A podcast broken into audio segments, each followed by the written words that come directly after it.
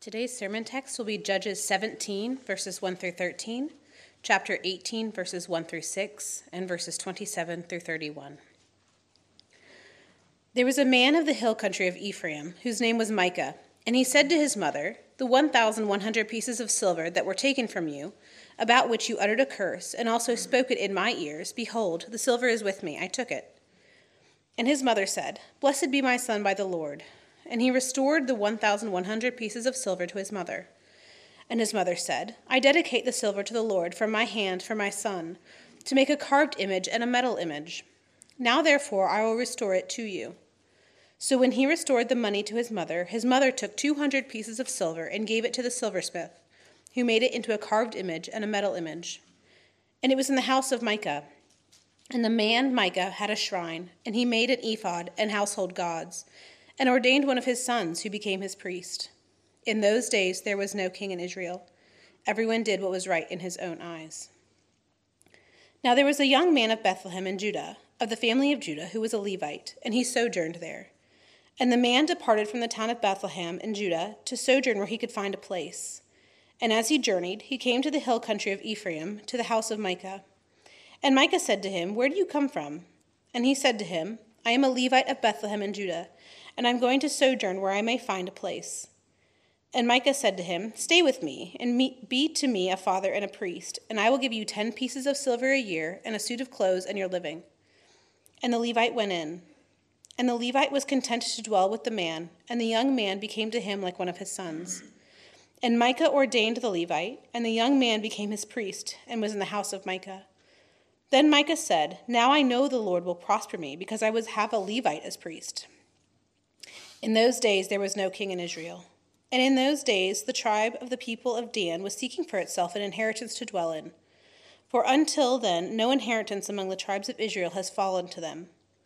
So the people of Dan sent five able men from the whole number of their tribe, from Zorah and from Eshtaol, to spy out the land and to explore it. And they said to them, Go and explore the land. And they came to the hill country of Ephraim, to the house of Micah, and lodged there. When they were by the house of Micah, they recognized the voice of the young Levite, and they turned aside and said to him, Who brought you here? What are you doing in this place? What is your business here? And he said to them, This is how Micah dealt with me. He has hired me, and I have become his priest. And they said to him, Inquire of God, please, that we may know whether the journey on which we are setting out will succeed.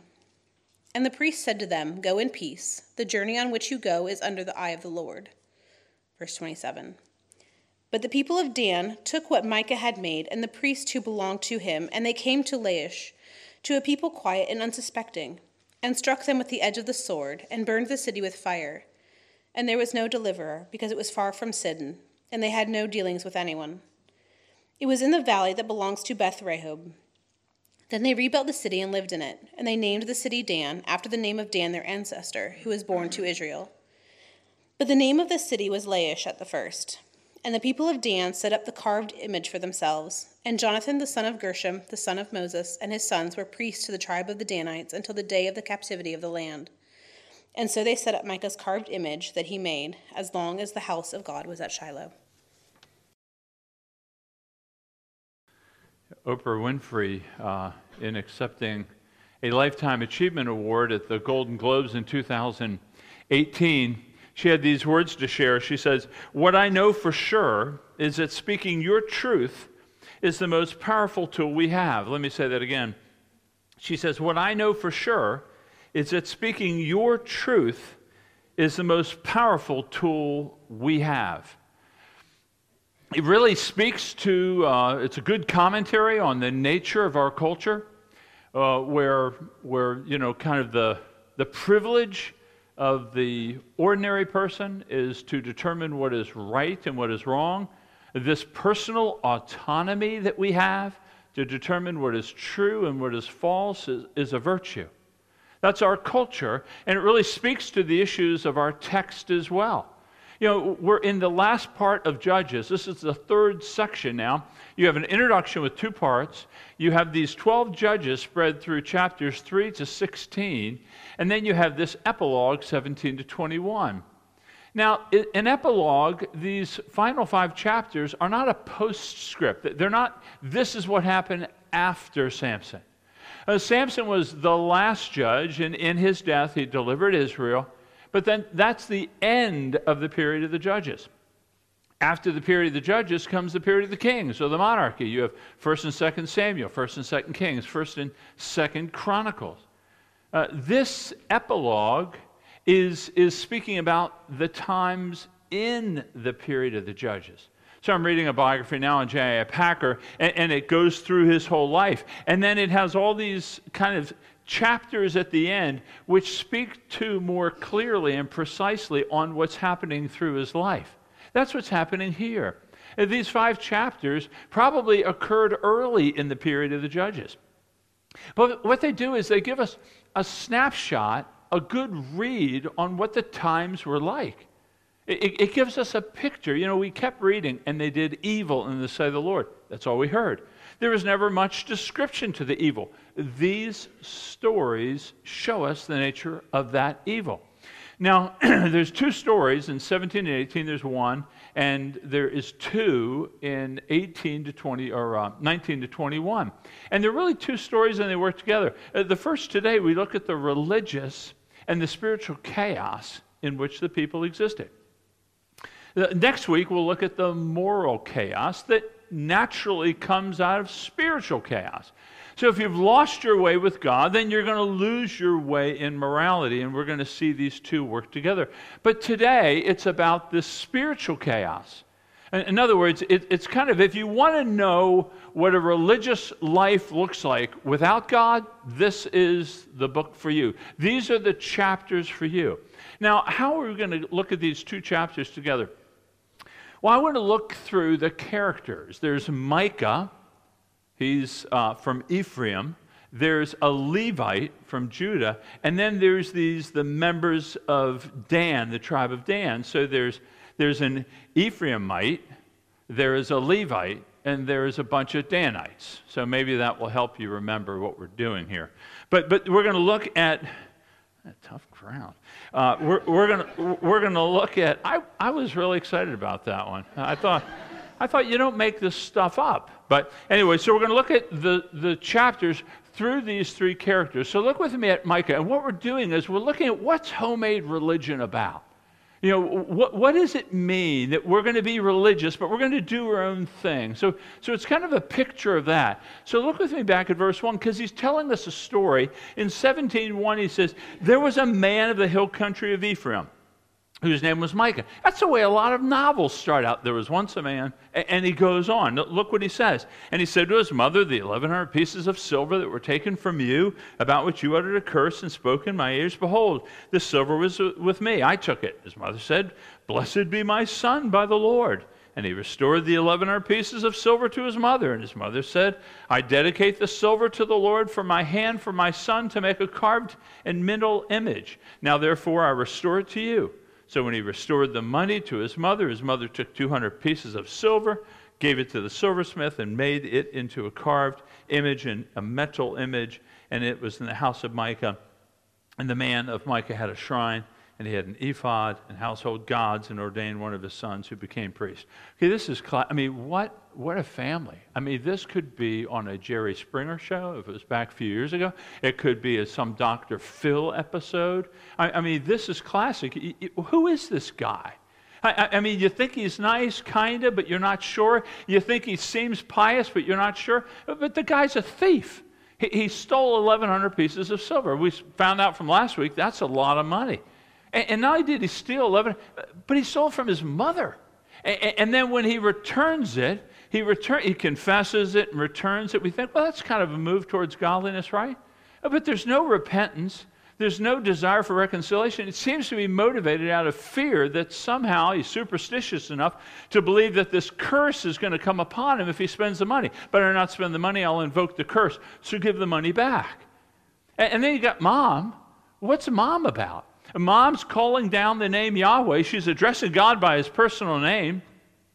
And, and yet here she, she, doesn't, she doesn't ask, like, why'd you do what you did? She exercises no parental responsibility. She just blesses the Lord. And, and then it just it gets uglier because then she says, I dedicate it all to the Lord. But she only gave 200 away. Where is the other 900? Well, it went right into her pocket. You see this making then a shrine, this silver shrine. We're not sure exactly what it is. But you, you look at this family and it's like, what's going on? They make the shrine, they put it in the household shrine, they put it among the household gods. They look devout, they look pious, but they're just running roughshod over God's revealed purposes and will. I mean, think about it. They, they violate the second command to not make any graven image by making, they violate the second command in having household gods.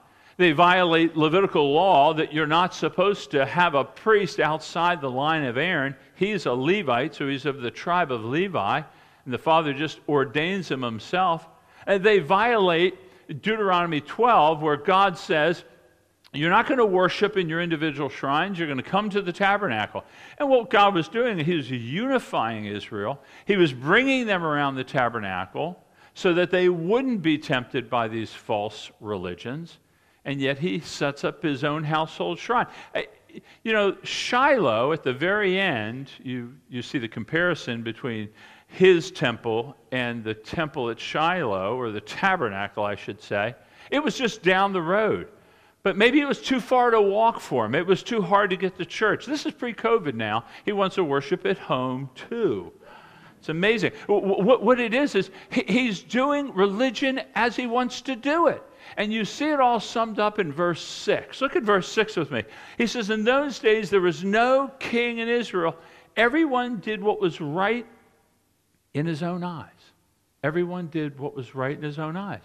This is kind of like a theological version of Frank Sinatra singing My Way. I mean, I, I did it my way. I'm going to do it my way. This is the nature of religion that's untethered to revealed scripture. It's a spirituality that's just driven by ourselves. Now, I, we don't have time for me to tell you every personal example I have been through about people telling me about how they do it their way. I'd love to share them.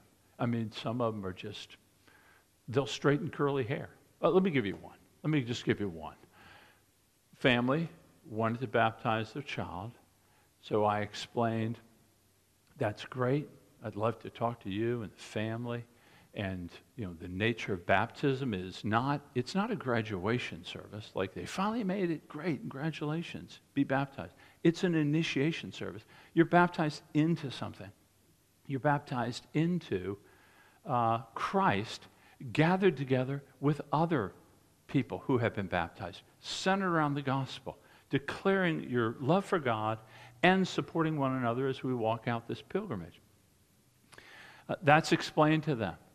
And to, we always talk to the parents and, and those you know, middle teens. And uh, the response was, That's all right, I'll just go do it at the lake myself. And I said, That's one way. I, I would not say that's the biblical way, but people do it their own way. They do it what is right in their own eyes. And this is incredibly dangerous. You have to see that because, you know, when we begin to brew our own religion, do things our own way, we distort the image of God. And now you see this as the violation of the second commandment. You know, what's the big deal about making a little graven image? You know, it kind of makes us feel close to God. It pictures God for us so we can help worship. The reason that the second commandment exists is because there is no created thing that can display the full glory of God. You can show power, but you miss patience.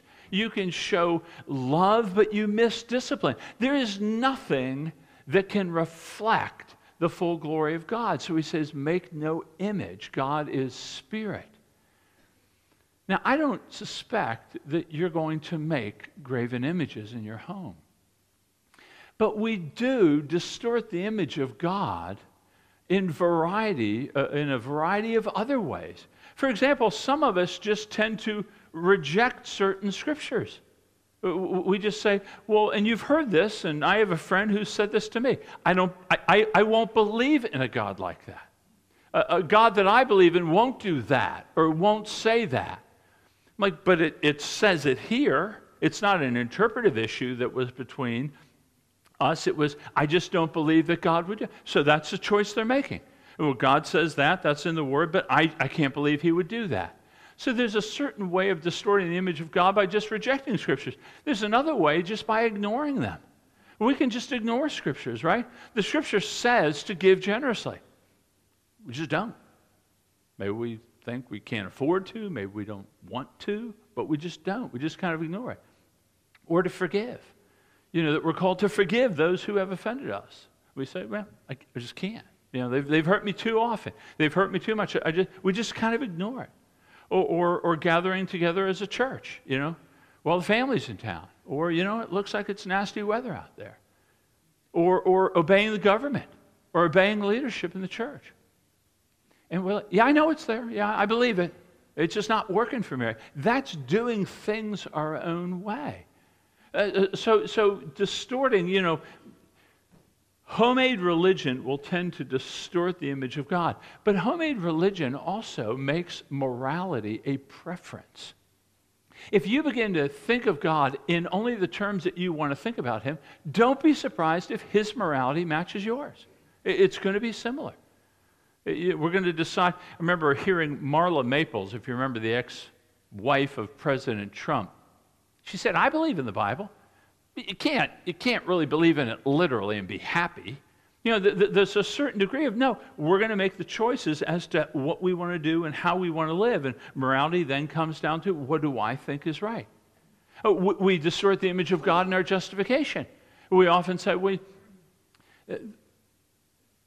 I have to follow my heart on this one. I have a peace about it.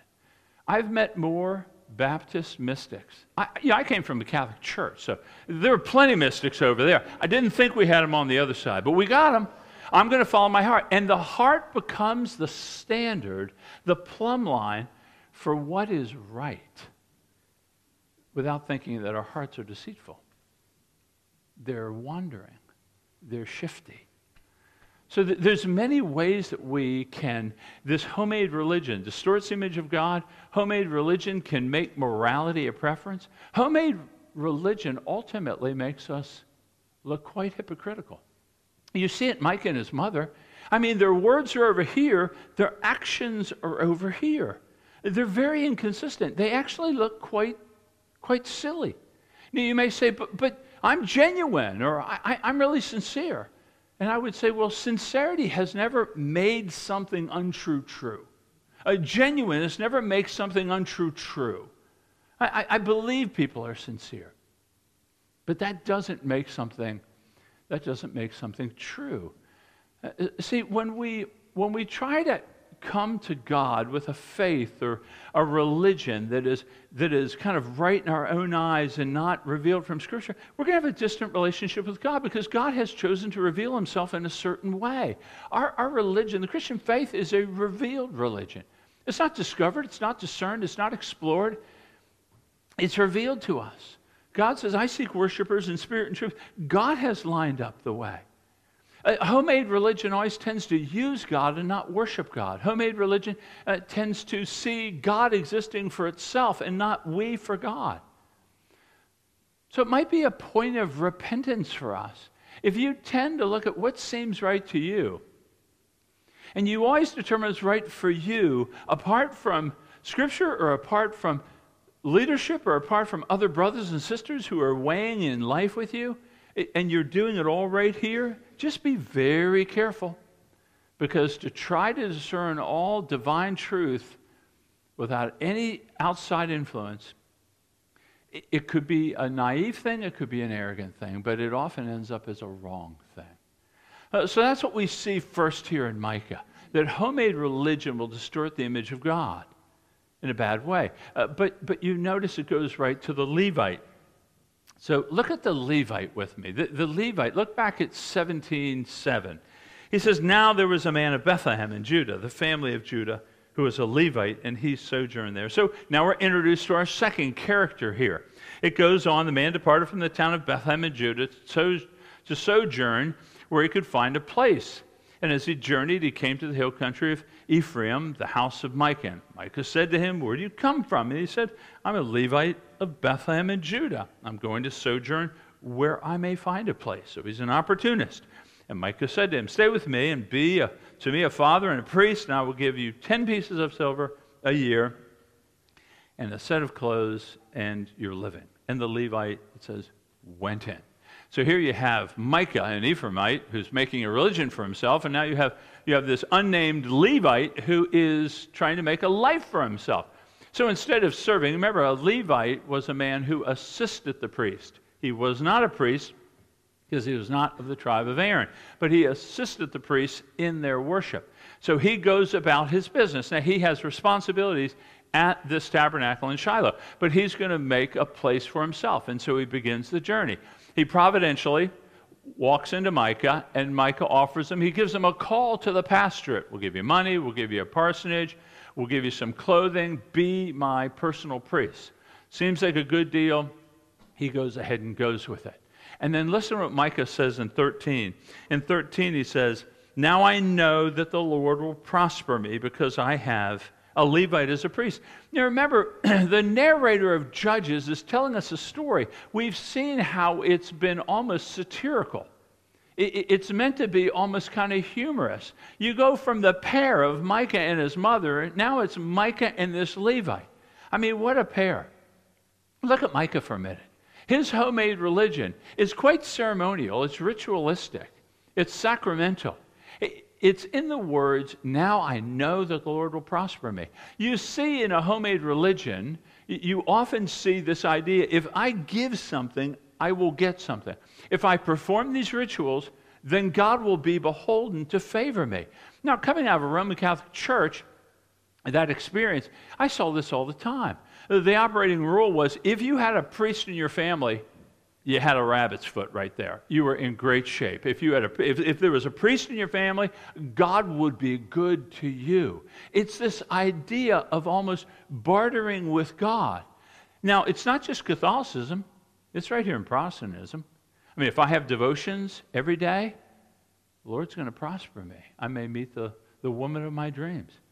If I start giving to the church sacrificially, if I start engaging in ministry, if I start, if I start, to, now all these devotions have a good and right place in the Christian faith. They are means of grace to us. But when we begin to see them as kind of a bartering arrangement with God, if you've ever thought that way, I mean, I have. So if you've ever thought that way, well, if I do this, then God will do this, we're distorting the graciousness of God. We're turning it into a contractual arrangement we're, we're, we're missing the grace of God. It becomes wages earned, not grace given. God is a God of grace. He's gracious to us. It says in Romans 5 8 that while we were dead, you know, God demonstrates his love for us in this, that while we were yet dead in sin, that he gave us Christ. Or in Ephesians 2 4, that God who is rich in mercy, it says, while we were dead in transgressions and sins, he made us alive in Christ Jesus according to his grace. So it distorts the grace of God. But not only do we see Micah kind of working the homemade religion thinking that he's going to prosper, look at the Levite for a minute. Now, the Levite should have known. The Levite should have known that he could never be a priest.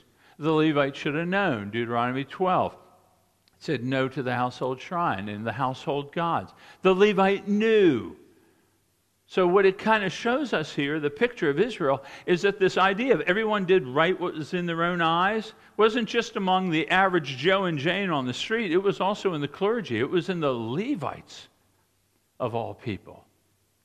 It shows you, in a way, the importance of, of leadership in the church. You know, God has never left his people without leaders.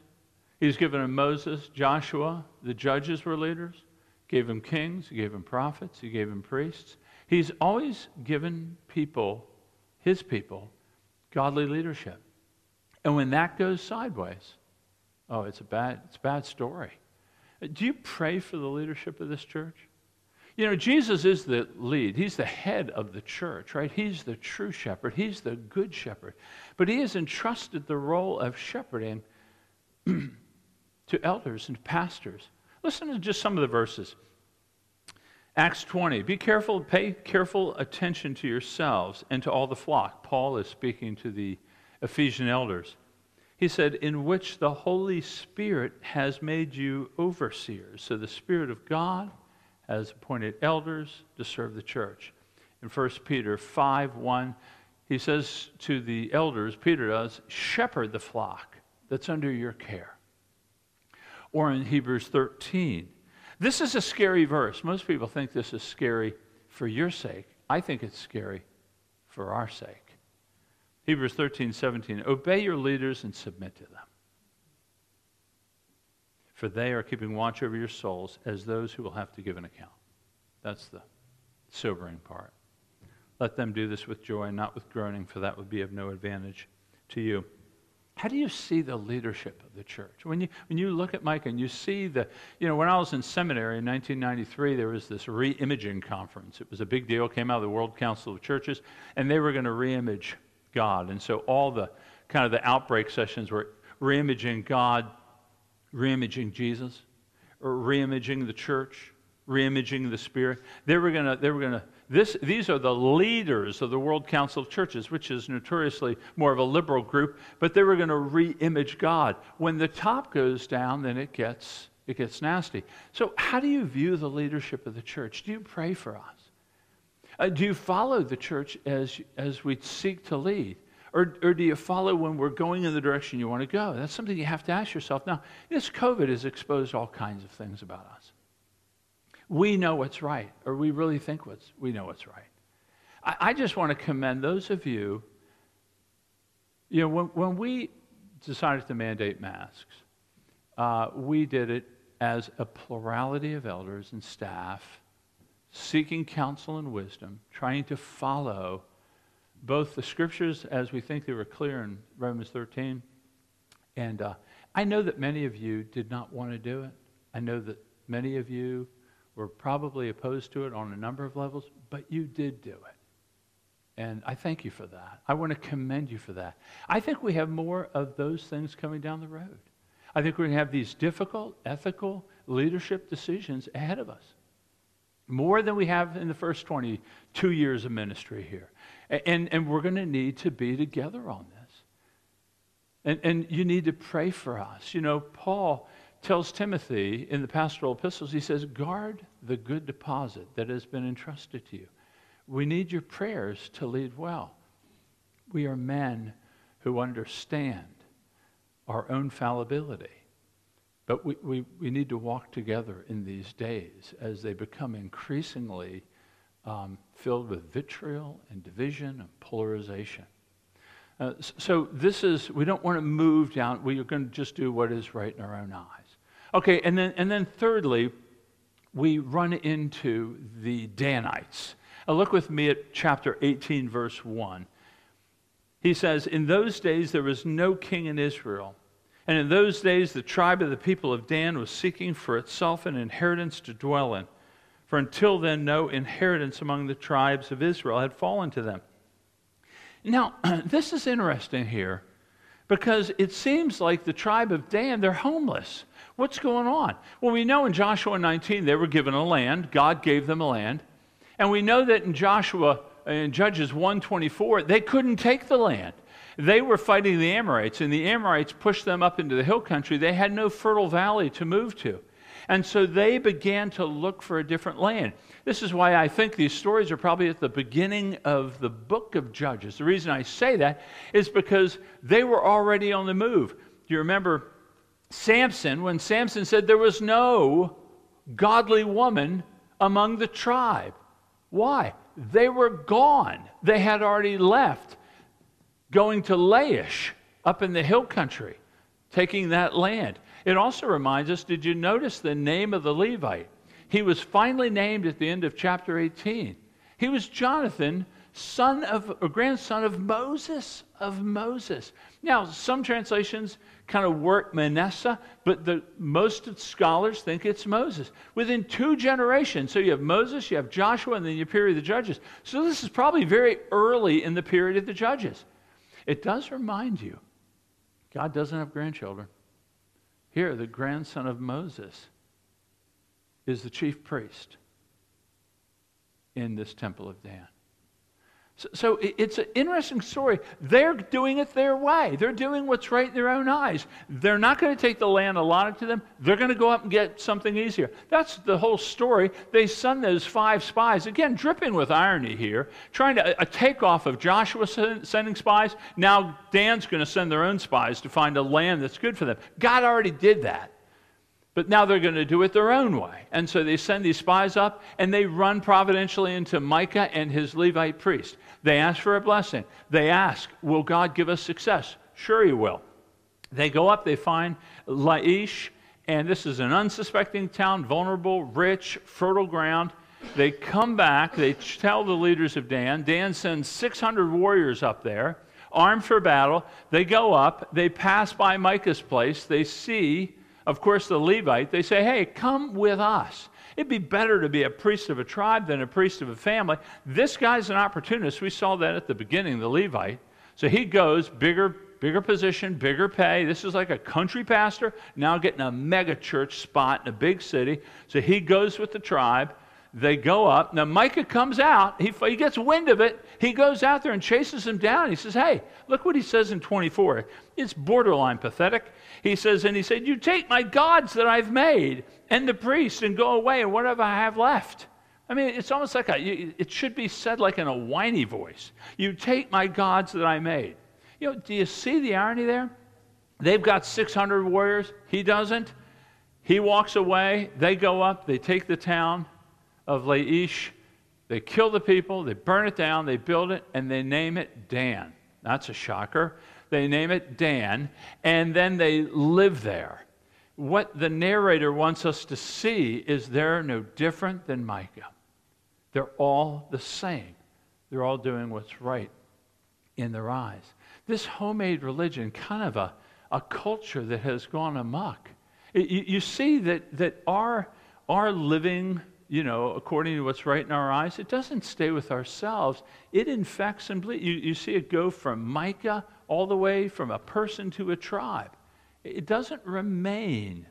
You know, when we begin to move with a religion, a faith that is, that is borderline counterfeit, or we're just ignoring or coming against the word or not being concerned with the word says, it's going to affect others, not just ourselves.